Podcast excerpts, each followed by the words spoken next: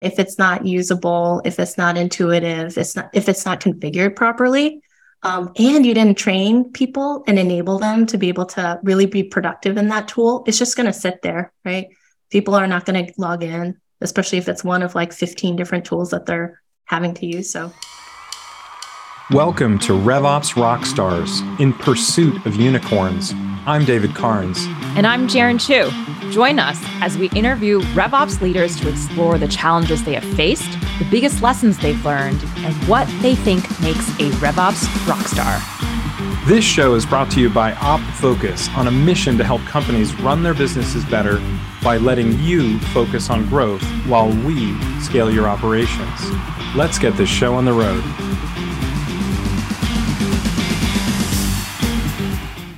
Today's guest on the podcast has led go to market operations for award winning consumer and SaaS products, mentioned in the Wall Street Journal, Forbes, Forrester, and TechCrunch.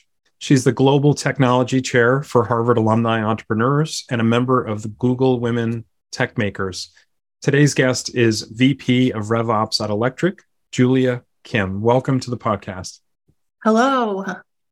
I'm excited to be here. All right, we'd love to start off asking something that puts you on the spot, maybe it leaves you a little vulnerable. What's something in RevOps that you've had to learn the hard way? Yeah, the the first thing that comes to mind is um, one of the most early um, tech projects that I had early in my career, um, and I always think of it as my 150k tech stack mistake. um, because you know it had a pretty pricey um, uh, price tag uh, associated with that mistake, and um, it was a time when I really believed that you know wh- when there are issues in process or issues in you know an org or on the team, that you could fix it with the tool, right? And there's so many different tools out there, and they have so many great features that you know it, it seems like a no-brainer if we just pick the right tool that aligns with the problems that you have and just kind of roll it out it will just fix itself. And i think the the biggest thing that i learned from that was there is no perfect tool. Um, you could have all the features that you ever want in that tool but the question really is like is it something that people will actually use right and so sometimes you have to actually balance the usability of a tool and the likelihood of, of someone actually utilizing that tool um, over sort of the most feature rich product out there. And so uh, that was a hard lesson for me, right? because I, I, come from the technology background. So, you know, I believe in tech. I believe in um, using these, you know, uh, innovations to really like kind of leverage um, you know, uh, and it makes, you know, things much more efficient and scalable. But, you know, um, that's not always possible because there's a human factor in everything, right? And, and an, an organization is made up of people.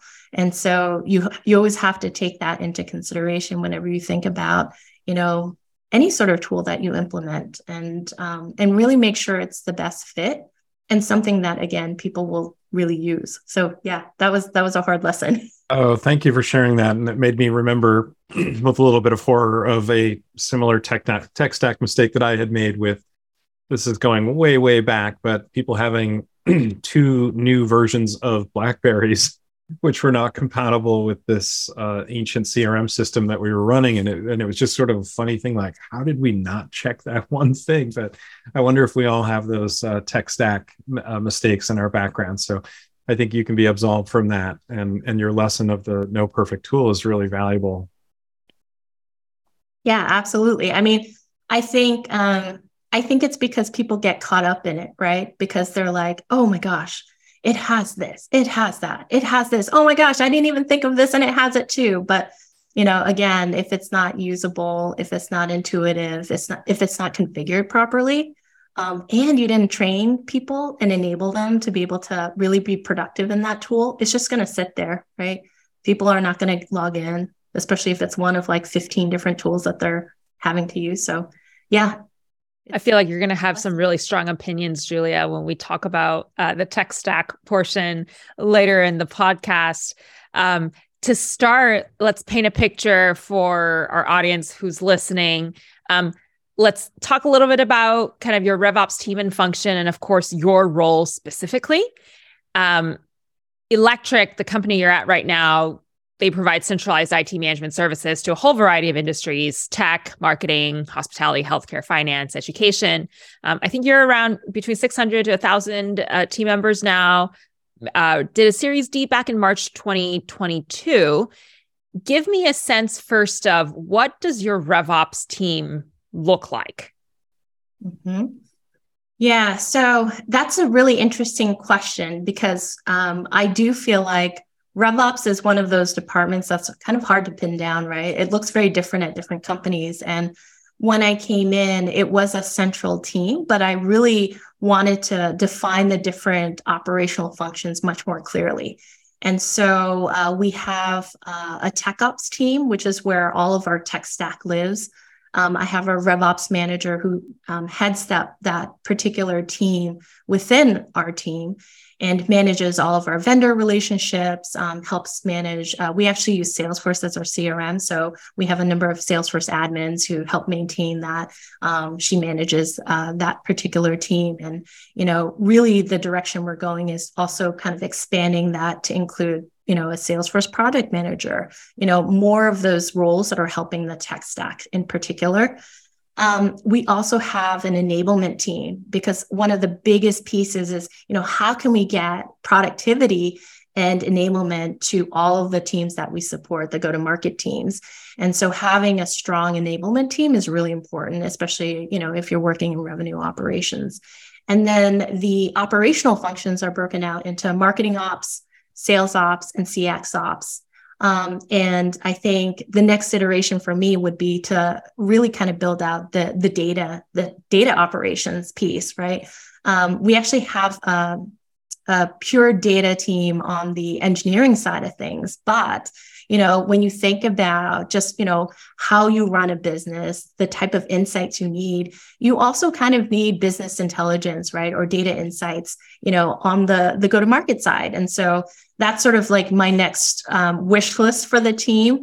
Um, we've come to a really great place, um, you know, in terms of the primary team, the core team, but I think that's the next iteration for where we want to go. I love that vision. And you mentioned um, tech ops, which includes that Salesforce piece. You mentioned enablement, which of course is about making sure the tech, to your point earlier, right? And that first question actually gets adopted and used. Um, I like how you split out marketing, sales ops, and especially calling out CX ops, because a lot of teams, when they say RevOps, they don't include CS or CX. Uh, clearly, that's a big part of you know that entire customer experience and then the next being business intelligence and business insights. How many people are on the team and how does that headcount kind of spread across these different functions? Yeah, so we have almost 20 people at this point. Um, uh, we have uh, pretty much even distribution amongst all of the, the sub teams. Um, because if you think about, let's say, marketing ops, we have a senior marketing ops manager, and then he has analysts that support different functions within that team. Um, same thing for sales ops. And sales ops actually has a reporting analyst because there's so much reporting that you know really needs to drive right pipeline management but again i think you know as we move to you know sort of that next iteration of our team you know we'll be pulling that reporting analyst out and and really kind of developing that that data team. Um, because i think you know that's going to be where all those interesting pieces of information lie right? And really being able to consolidate all of that information in a centralized place would be really important especially when you come to things like forecasting right? Um, you know providing insights to stakeholders for decision making, right? And then, you know, even though we have an enablement team, a part of enablement is also really thinking about, I mean, because they'll help them figure out, like, okay, what do I need to do? Am I doing it? Right. And if I don't know how to do it, how do I learn how to do it? But, you know, sort of thinking longer term, right? Enablement is also about, hey, I'm doing my job and I'm doing it well, but how could I do it better? Right. So building efficiencies and in, in processes and, you know, that can be very much data driven, right? Because how are you going to know if someone is meeting or exceeding their goals or maybe not meeting those goals? And so there is a sort of measurement component of enablement that I think the data team could really take on and really provide some really great insights around. One of the things that we didn't share with our listeners in the intro is that you are also an adjunct adjunct professor at Columbia teaching, among other things, data science. So, how cool is that? That one of your big initiatives will be to build out a data team. Must be fascinating to have that opportunity as your team and your organization continues to scale to see the need for it and be able to plan that out, think that through, and put the pieces in place. I'm, I'm excited for you. Yeah, no, I it was actually one of the things that I talked about when I was going through the interview process because for me, you know, we have a ton of tools out there, right? That promise all kinds of AI driven um, forecasting or predictive analytics and things like that. But one of the challenges with using different tools, especially as you mature and become much more uh, reliant on the data, the historical data that you have, is that there's only so much customization you can do with those tools, right? There is going to be a point where you're going to have to kind of graduate and really think about like, how can I really make sure that we're pulling the best type of insights from the data that we have? And that really means having uh, a more traditional data team um, and so uh, being able to really kind of customize what we do, um, whether it's segmenting customers or segmenting potential prospects, um, looking at, you know, using more complicated uh, formulas or models for forecasting it is important as you kind of mature, you know, from maybe where you started to, you know, where you're going. Julia, we're talking about your team, and obviously the team is still growing. You've got this vision to build out that data piece. When it comes to your role specifically, your title is VP of Revenue Operations. What does your personal day to day entail when it comes to this many initiatives, this many sub teams, this many functions? Um, I, I, can tell you a lot of meetings. Um, but the thing that I um, try to emphasize uh, for my team to really make sure that I'm focusing on the right things is really making sure that they feel empowered. Um, because, you know, there's a reason why you probably hired the people uh, on your team because you saw something that they could bring in terms of value. And and so my job is really on a day-to-day basis really making sure that my team knows exactly what they need to do and more importantly why right? And how this rolls up into the larger vision for the company. And then really taking all of sort of that strategy and planning that happens at you know more the senior leadership or executive level and bringing it down right and kind of breaking it up and prioritizing it for my team so that they can actually take action on that right you know do those tactical things to you know actually um, execute on on those plans and so it's it's sort of a mixture. Um, it's really making sure that my team feels empowered to be able to do those things, understand what's happening. Um, you know, it's, it's a lot of people management, um, but it's also um, the best way I could kind of think about like what I think of RevOps within a larger organization is it's basically a startup within a startup. And so you kind of need to do all the things that you do as a startup as part of your day to day job, right? So, for example, it might be really understanding what are those pain points for your uh, teams that you're supporting, those go to market teams. Like, what's the difference between a pain point for someone who might be working on growth and marketing versus someone who's in CX, right? Um, and really like essentially establishing your own ICP, right? Because if you really understand what their pain points are, then all the processes, all the things that you're doing for those go to market teams is so much clearer, so much easier. And it's so much, it's, it really makes that path forward very, very clear for everyone on the team because they understand exactly what's important and how to prioritize. And then, sort of on the flip side, you know, really communicating the benefits of working with a RevOps team, right? You know, making sure that they essentially have brand awareness, right? Because when you think about a startup, it's a, it's about brand awareness, right? So, you know, part of my role is really helping not just the go-to-market teams, but you know, teams across the organization, like product, engineering, finance, really understand like the value that revenue operations can bring, you know, to their teams and um, and really kind of setting a framework for how we operate right? So for example like if you think of a startup probably the first thing that you think of is like oh we got to put up a website right? And have like social media accounts. And i kind of think of it the same way with revops. We we very actively use both jira and confluence. Jira to kind of manage you know the expectations from our end users as to what kind of services we provide right And then for Confluence, really documenting like what is that standard operating procedure when you're interacting with a revenue operations team like ours? Like who do you go to? How do we prioritize? What kind of information do we need? So you know, it's really kind of think of like thinking of RevOps in this like startup in a startup. So really my role on a day-to-day basis is kind of like running that mini startup. I love that frame. And as a marketer, I uh, am beaming from the inside because what you're saying about uh, clarifying the path forward by understanding your internal stakeholders, your ICP, right?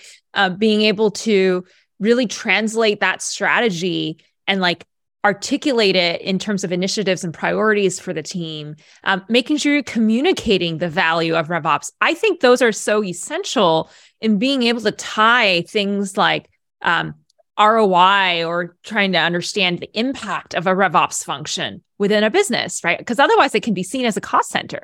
So I, I, do want to spend a couple minutes there. You know, how do you articulate that impact in tangible ways? Maybe it's specific um, metrics you're tracking, maybe it's specific um, narratives you're using. How do you articulate that impact that you are doing and providing for so many different functions within the business?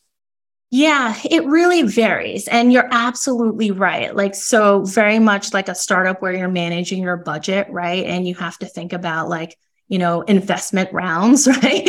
you you kind of need to think about it in the same way from a, a RevOps team perspective, right? You're managing your your budget and it usually involves people, right? But the thing that's a little bit unique about a RevOps budget is traditionally there's usually some sort of tech spend, right? And so a lot of the value you can bring is really making sure that you're very on top of that tech spend, right? Because all of those costs bubble into that total cost in acquiring that customer, right? Because when you think about acquiring a customer, right, it's not just the cost of like marketing, right? Those ad dollars, not the co- not just the cost of like that salesperson. It's also cost of all those tools that you're using in order to, you know, get those leads in, process those leads, enrich those leads, move them through the pipeline, right? And so, you know, part of RevOps is really thinking about it from many different perspectives, right?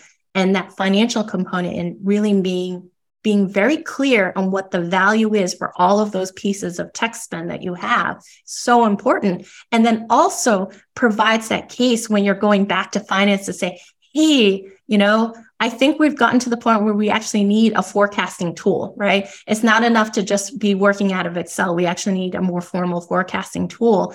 You have an argument because you've brought so much value with the the the tools that you've you know kind of put in your tech stack and and and can make that case for you know providing further value yeah so yeah that's really a great analogy. I like that you continue to build on the startup within a startup analogy, where in this case, um, it isn't. I, I, often hear a lot of uh, RevOps leaders talk about how the business might not understand some of the efficiency initiatives they're trying to roll out, or um, not understanding some of the tech initiatives that they're working on. But when you understand it in the context of how does this fit into that total CAC, you know, customer acquisition cost? Um, how how do I articulate the impact, just like I would articulate the impact in a business to a board in each investment round, so that I can get that next round to build the business, or in this case, build your next vision of the RevOps team. I think those are very very powerful ways to just reframe how should RevOps leaders communicate.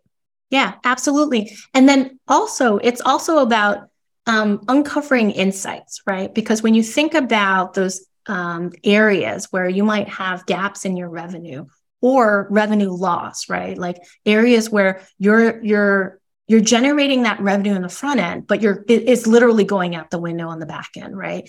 You know, that's a really great way to be able to say, hey, you know, this is how RevOps can really uncover those areas and help you find processes, either manual or automations um, to really address those issues, right? To reduce um, those those gaps, right?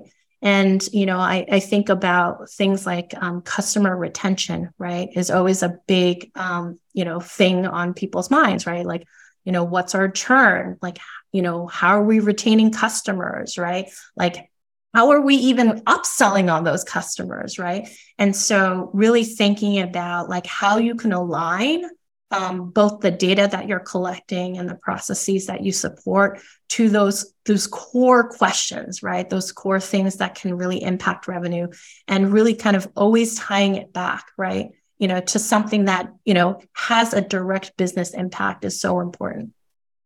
Last question before we move on to some of the topics a little bit broader than RevOps within uh, your company do you have an opinion on in-house RevOps, uh, outsourced, offshore? How do you divvy up work? Um, I, I, know for a lot of teams, as they're growing, they can't hire fast enough, right? So how do you balance uh, what do you need to do in-house versus what you might rely on an outside third party to help with? Yeah, so I definitely um, use both, right? We we obviously have full time employees, but we do um, have a couple consulting uh, firms that we work with and also freelancers that we also work with. Um, and really it's it's non-critical work most of the time right? Because you want to make sure that all of those strategic projects that have really high visibility and significant impact are actually led internally right? Because the, con- the consultants that you work with are only going to ask the questions that they have in front of them. There's usually like a workbook that you probably start with at the kickoff meeting and you kind of work through the workbook and you know it's a sort of standard set of questions. But there's probably something very unique and different about your organization, some kind of quirk from like maybe 2 years ago that like someone forgot about that only one person knows about on this particular team or whatever it is. But the but the idea is that you really need to have internal resources that really understand the company, understand the direction, understand the vision, really guiding those projects. So in those cases, you know, we'll have consulting teams that really do sort of the the bulk of the work, but the really strategic pieces are really done in house. Um, and then also, you know, just because again, like hiring is a process and finding the right fit is a process you know sometimes we'll um, hire people short term. For example you know we were in the process of looking for an additional salesforce administrator. Um, we actually had a, a, freelancer working with us. Uh, we had contracted uh, them for uh, about three months you know knowing that it was probably going to take about that amount of time for us to fill that full-time role. So really kind of using that flexibility um, to be able to do that. And then, you know, building those relationships because there may be a time, you know, I don't know, months from now where you're like, oh my gosh, there's this important project that came on, you know, like you know in, in, through the, the organization. And we need to kind of spin up a resource really quickly. So having those relationships with those contractors relationships with those consulting firms is really really helpful because they might have worked with you previously. They kind of know how your organization works. They know who the players are. And so they can get you know onboarded much more quickly than someone that you're just kind of like wow i just met you and now i have to explain like what the vision is and you know how we work here and all of that right? So um, it's still important even if you don't have you know large scale projects to have those types of relationships so you can be flexible especially if you're at the stage for example that we're in. I feel like most startups when you're kind of like in that growth phase you know it's going to be growing really quickly and then maybe slowing down a little bit right? And so you need to be able to be flexible. Um, i'm curious uh, julia do you own cross-functional corporate level initiatives on your team?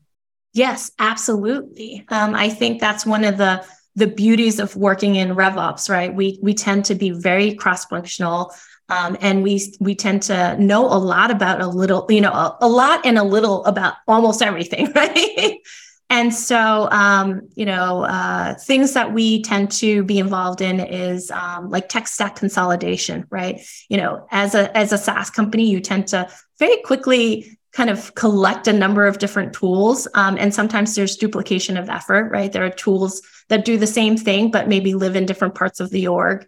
Um, you know, onboarding and offboarding is also something that you know RevOps teams tend to be very familiar with.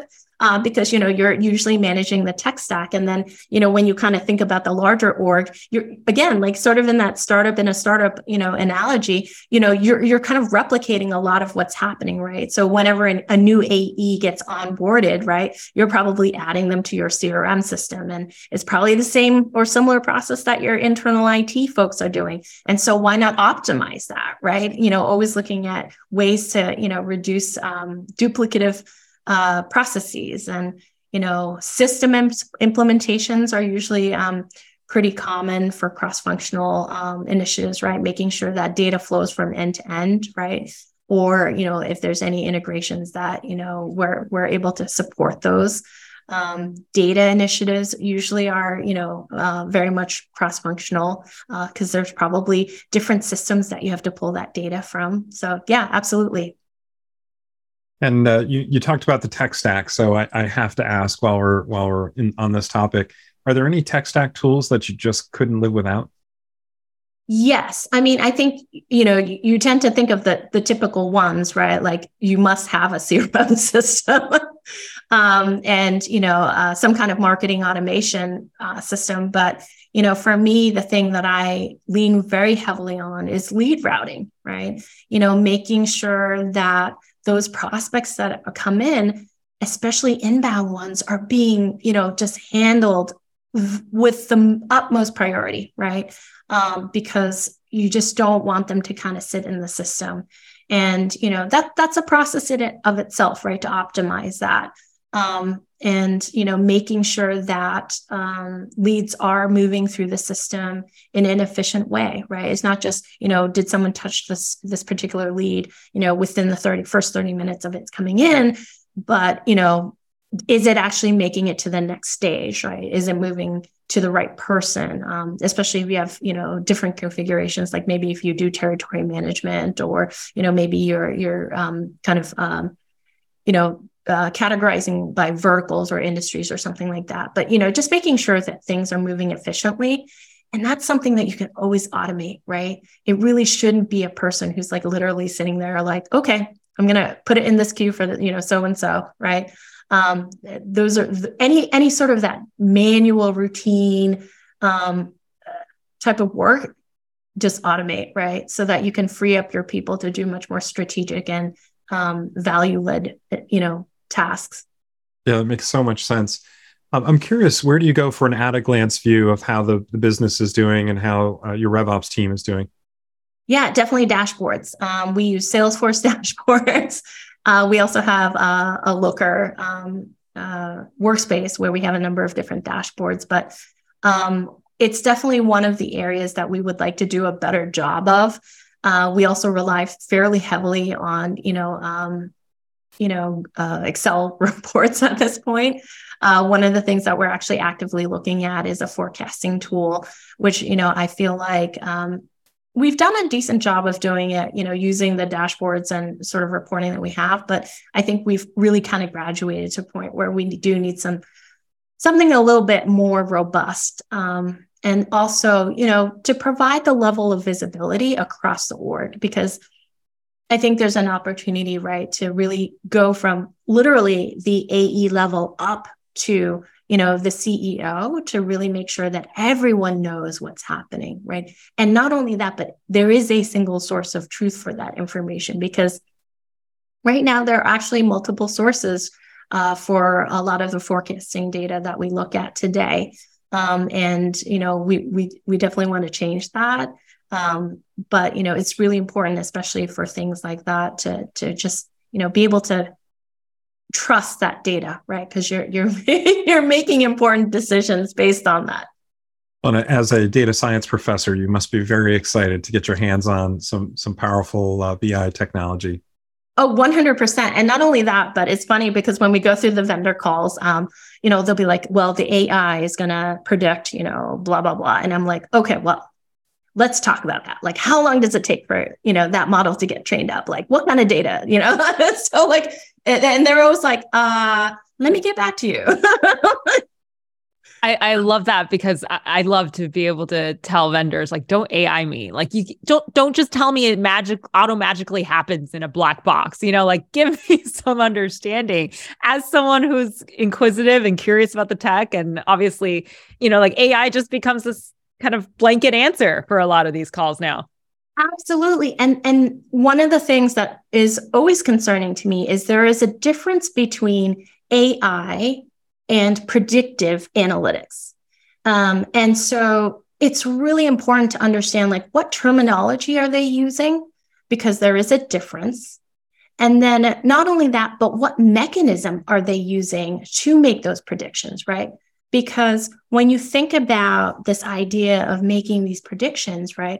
Like you want to think about data accuracy. So if they're like, "Hey, we can just install it, you know, in your environment and you can start using it right away." That that's a red flag right there. Because you may not have the cleanest database in the world. You may have reps putting all kinds of data into your database. And that's going to result in terrible predictions, right? Terrible outcomes, terrible forecasts, right? So you want to make sure that you have data accuracy in your database before you overlay any sort of AI on top because garbage in, garbage out. And so things like that, or like whether they use historical data or not, right? Because if they're not using your historical data, or they're only limited to being able to use, let's say, the, the you know, trailing, I don't know, 60 days of data, that's a very different outcome than using maybe a year's worth of data or two years worth of data, right? Or thinking about things like market trends, because if they're just looking at your historical data, they're just kind of comparing how you've performed in the past, right? But the ones that are really great that are also are the ones that are also incorporating market trends, right? So taking this external data, incorporating that into your historical data, and then providing you with much more accurate outcomes. And that takes time, you know? So if they're like, yeah, you can have that data in, in an hour, I mean, that's really unrealistic. Uh, you, I would not be surprised if they said it took at least a month for your model to really understand what's happening in the market compared to like what's happening in your particular um, organization. And then also thinking about things like seasonality, right? You know, different uh, industries go through different, um, you know, periods of like hyper sale and then, you know, maybe less, right?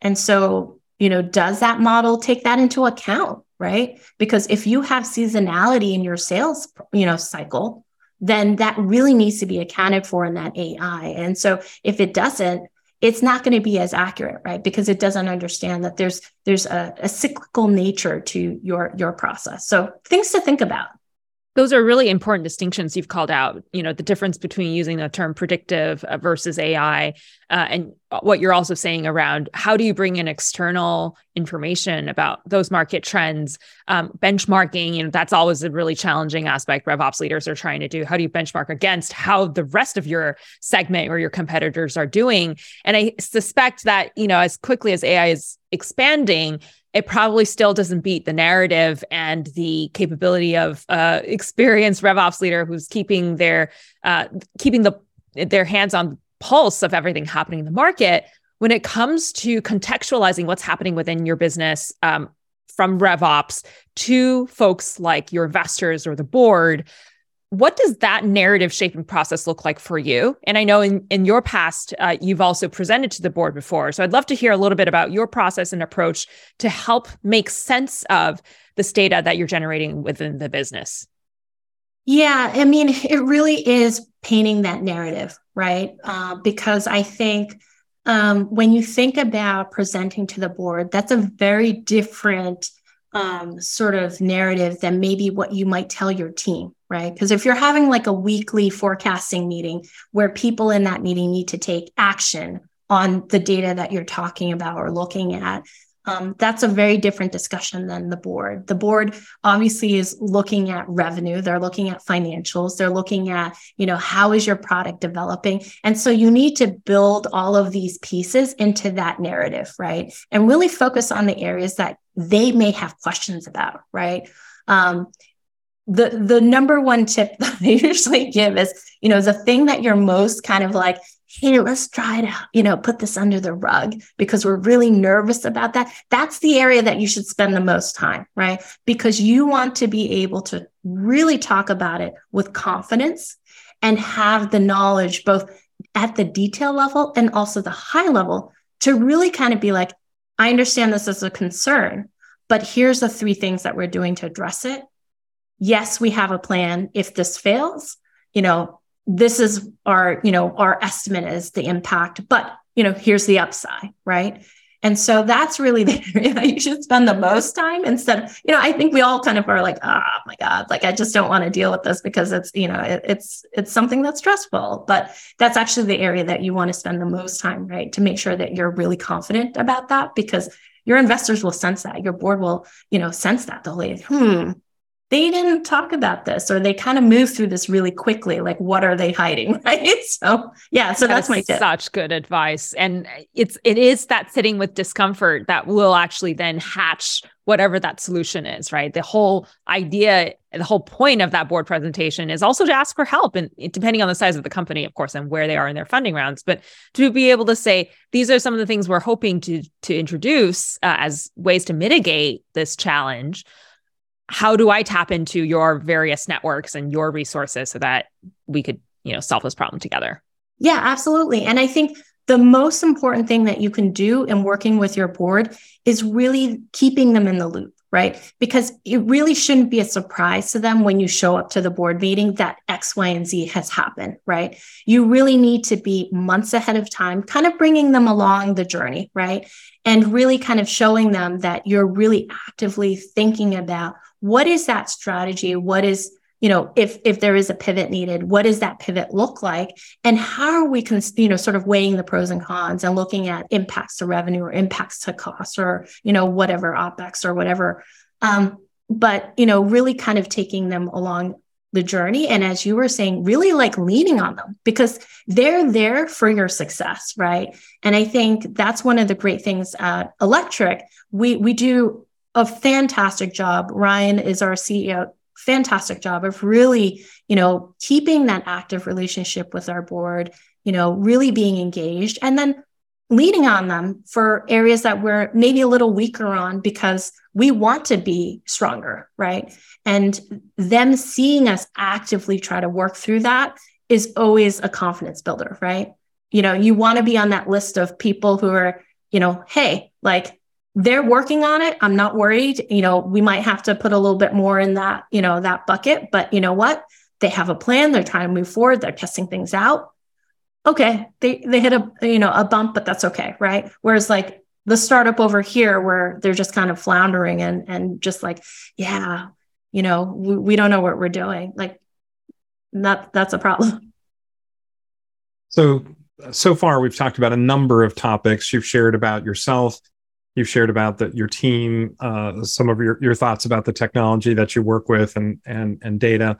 Um, like to talk to talk about you for a little bit. So you're based in New York City. Mm-hmm. You did an undergraduate degree at Johns Hopkins. Mm-hmm. You did a master's degree at Harvard. Um, uh, you, your prior role, you were in RevOps strategy and go to market at the Brelli Group, and and in your background, you've you've had some really interesting roles over the years uh, different types of ops uh, related roles. So really quite an quite an impressive background. Um, how did you get into RevOps? Yeah, it was uh, an evolution. I like to call it an evolution. Um, and I, I kind of think of it as um, how RevOps has evolved, right? Um, if you really think about the terminology revenue operations, it really kind of didn't exist. Um, maybe, I mean, I think I first heard of it maybe about five, six years ago, um, really. But you know, for those of us in the the operational space, um, especially if you had some sort of technology background, it was kind of what you did anyways. But yeah, I actually started in technology. Um, I was a chem major, but learned programming, some basic programming, um, and really kind of um, thrive from a, a, technology perspective. But you know, my personality is a, is a little bit more outgoing and external, and uh, really got curious about just how the business ran. Um, and uh, I would say about 15 years ago, I decided, you know, hey, like I really like this idea of working at uh, startups and um, and really kind of focus on operationalizing things and use technology um, to do a lot of the heavy heavy lifting. Um, and uh, I remember there was this one company I worked at uh, where you know I was uh, I think employee number three or four, and uh, and we we literally had nothing. And i was like okay well we we got to come up with a, a, system to manage our customers and uh, you know let's let's just do it right? Um, and it was just really great being able to combine right the technology aspect with the operational aspect. And and if you think about revenue operations now that really is what it is right? It's combining you know the the sort of people process the data the technology and kind of like mixing it all together. And so it, it was just this slow kind of evolution of what i was doing at each place and really optimizing it. And the the successful um the companies that had the most success right were the ones where those go to market teams were so aligned and the data was just really crystal clear that it was just okay well this is the obvious next step because that is where you know our data is telling us to go where our processes are, are telling us to go and our customers are telling us to go right? Because everything was aligned. And so that's sort of like the optimal scenario for revops but yeah um you know it, it's interesting. I, I mentor a, a lot of uh, different people, both startups and individuals. And the number one question I usually get is, you know, how, how do I get into RevOps, right? You know, uh, do, do you have to have a background in RevOps? And I'm like, no, no, no. Um, it, it's a relatively new term, like, you know, um, so you're you're fine. Um, but you can really come into it in a number of different ways. Um, if you happen to come from sales, right? And maybe you were an AE for a number of years and and you know kind of had a, a like a, a knack for operationalizing your your you know your process, your sales process, you know that's a really great way to kind of dip your toe and and get into sales operations, right? Which is a, a like a RevOps function, right? Or you know if you're in growth and you're like, hey, you know I kind of want to expand what I do under this umbrella of growth, right? You know, marketing ops is a really great way to dip your toe. And, you know, if you're more of a traditional operations person, right? You know, that's fantastic if you can really kind of dig down and um, not just think about process, because I think when you think about operations, it, it tends to be very process driven or methodology driven. You know, start to incorporate much more of that technology, right? And really start thinking about it from a holistic perspective. Uh, that's really where that RevOps magic concept uh, kind of comes into play, right? Because you're you're really looking at things from like both the ten thousand foot view um, and sort of like the very very detailed view, right? To actually execute. So it, it's sometimes schizophrenic because you're you're kind of like going from like this very high level view down to like the details but that's really what you you kind of have to do on a day-to-day basis oh, those are such great in, insights so you're coming up you you've passed a year in your uh, uh, in your role uh, on your way to a year and a half can you tell us what electric does sure sure um, so when you think of it services um, it's always something that people just are like oh my gosh I just know I, I know nothing about technology. So really, electric is trying to reinvent how businesses manage their IT. Um, and uh, we provide real time IT support to um, about 50,000 users. And we provide centralized IT management for over 900 customers.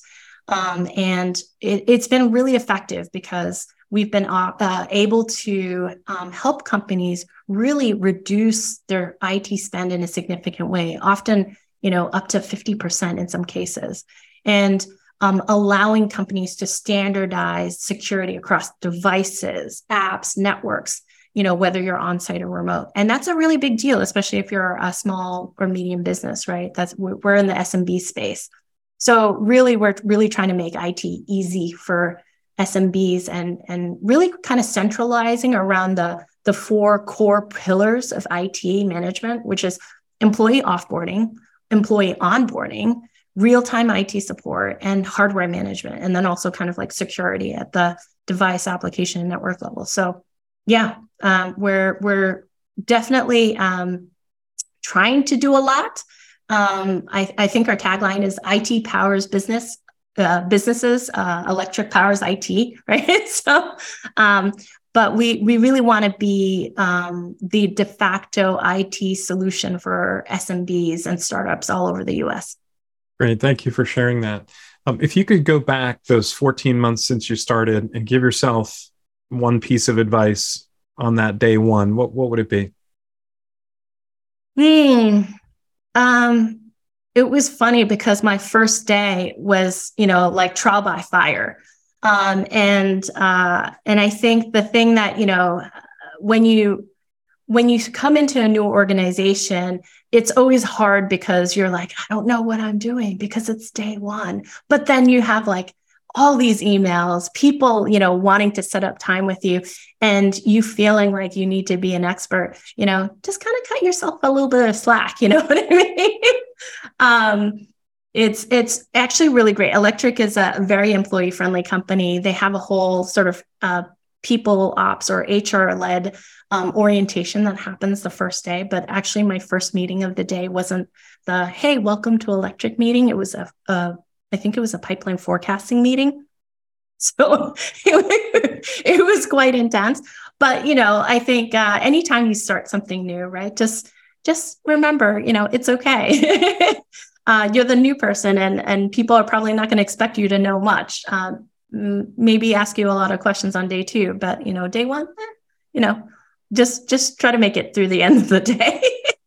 And speaking of starting something new, I know when we were chatting beforehand, um, you know, we commented on just the waves of uh, talent that are out there right now, you know, suddenly available um, on the market again, looking for new opportunities in RevOps. Any advice you would give to the folks um, who are either looking to start RevOps careers or already very far along, very advanced in their RevOps careers and are looking for new um, new opportunities, new adventures?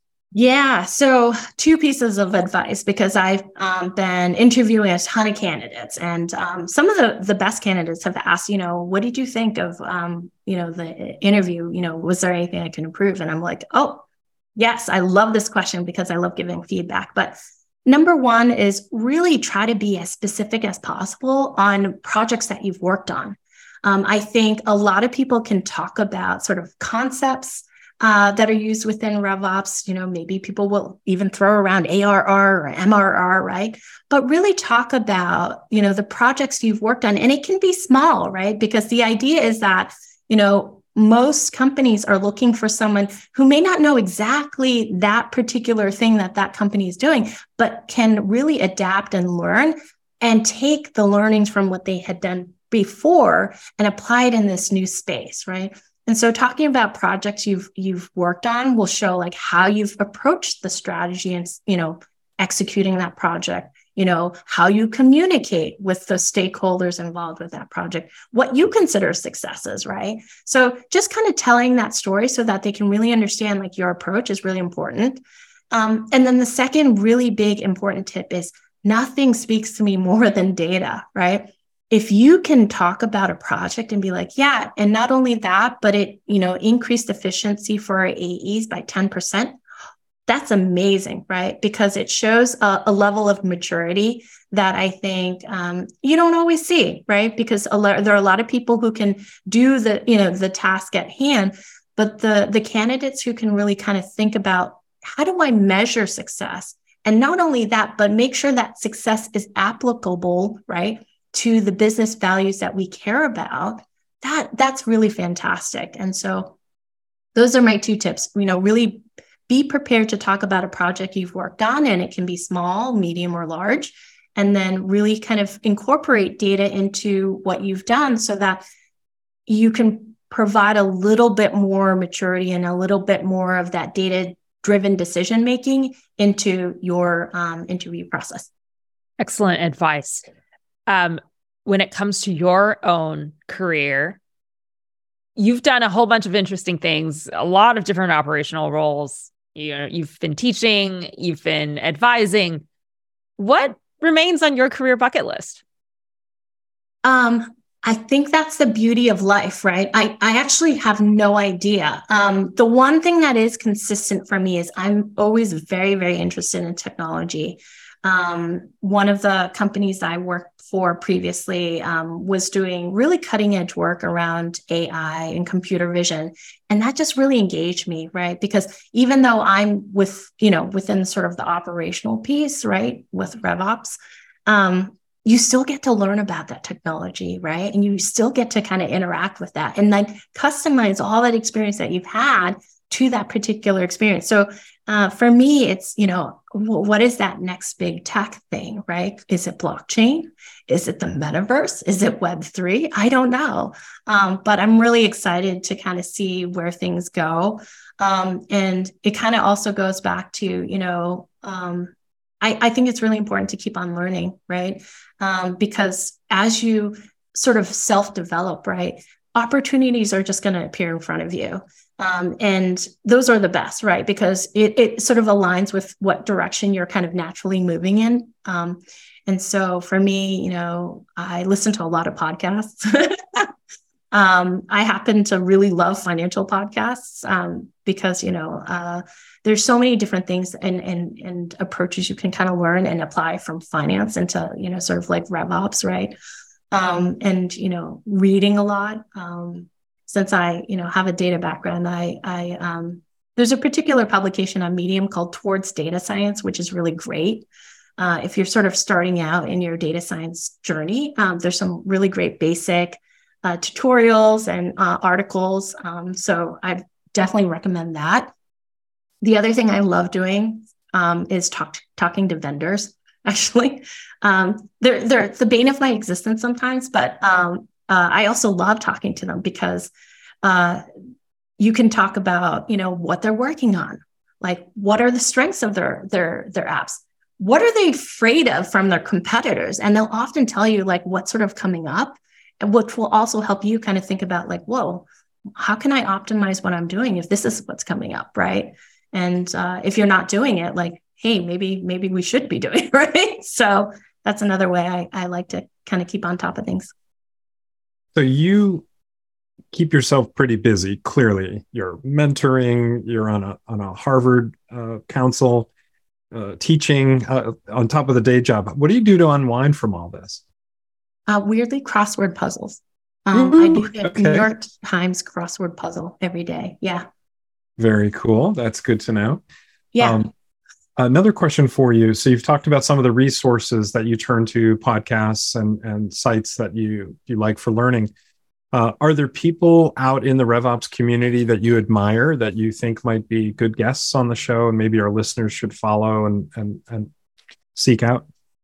Well, if you haven't um, checked out their site, the Winning by Design is just really, really fantastic resource. Um, there are a number of people in the community that you can reach out to. I'm not going to name specific names, but you know, just really, really great content and really um, great insights depending on what your business model is, right? So if you're starting out, that's another really great resource because I think a lot of times we get caught up in sort of the the day to day, right? Versus like thinking about it, you know, from a, a holistic perspective uh, because you know uh, you really do have to look at it from the marketing, sales, and CX perspective, and then also with that fine like that sort of financial tint, as I call it. Um, but that's one of the um, number one resources that I recommend to people because it's very accessible and there's a ton of great visualizations if you're the type of person that needs to kind of see like the the picture. Um, so I would say check that out. Okay, that's great. Uh, we'll have to get together for lunch with one of their uh, managing directors that that we know. Uh, when next time I'm down in New York City, that would be fun. Now, last but not least, where can people find you, Julia? Where are you active online? Yes, I am on LinkedIn. Uh, I oh, actually, one thing I do want to um, share is that one of the questions I get often um, is around uh, what what metrics should we use? You know, what do SaaS companies care about? And so I'm actually putting together an essential SaaS metrics series that I'm going to post on LinkedIn um, next month. So, um, what I'm going to do is I'm actually going to go through um, sort of like the top 10 uh, metrics so that, you know, people can really understand like, what does this metric mean? How do you calculate it? And how does it sort of tie back into the business, right? Because a lot of times people say, okay, I understand what ARR is, but like, what does it mean? Like, what do I do with this? so um, I'm, I'm putting that together right now and uh, hope to get that up on LinkedIn uh, in March. And um, you know, if you're interested in learning more about electric and IT services, uh, you can check us out at electric.ai. Um, but yeah, um, hopefully you'll find some of those uh, metrics series interesting and helpful. Well, we certainly look forward to seeing that work when you when you publish it, and we'd love to help help share that out with our listeners and and uh, just even internally within OpFocus as well. So um, uh, you have shared so much with us uh, today. Thank you so much. Uh, you've shared about uh, how you, are building your team. You've shared about uh, thoughts about data science. You've talked about tools. You've talked about mentoring. So many great things. I'm so happy for our listeners uh, that are that are still on on the episode that they've heard all this from you. Thank you so much, Julia, for joining us today and being on the podcast. No, thank you for having me. I mean, this has been fantastic. I love talking about uh, technology. I love talking about RevOps, and and I think that's the great thing about podcasts. You can listen to a little bit, you can listen to all of it, and you can always share it with others. So I hope if you're listening that you share it with others so they can be clear about what RevOps is. Because I think, again, you know, it's so different in different organizations that, you know, maybe what worked in one company may not work in the other. Um, and to hear about all these different aspects of it is is helpful, right? To really make sure that you customize it to what works for you.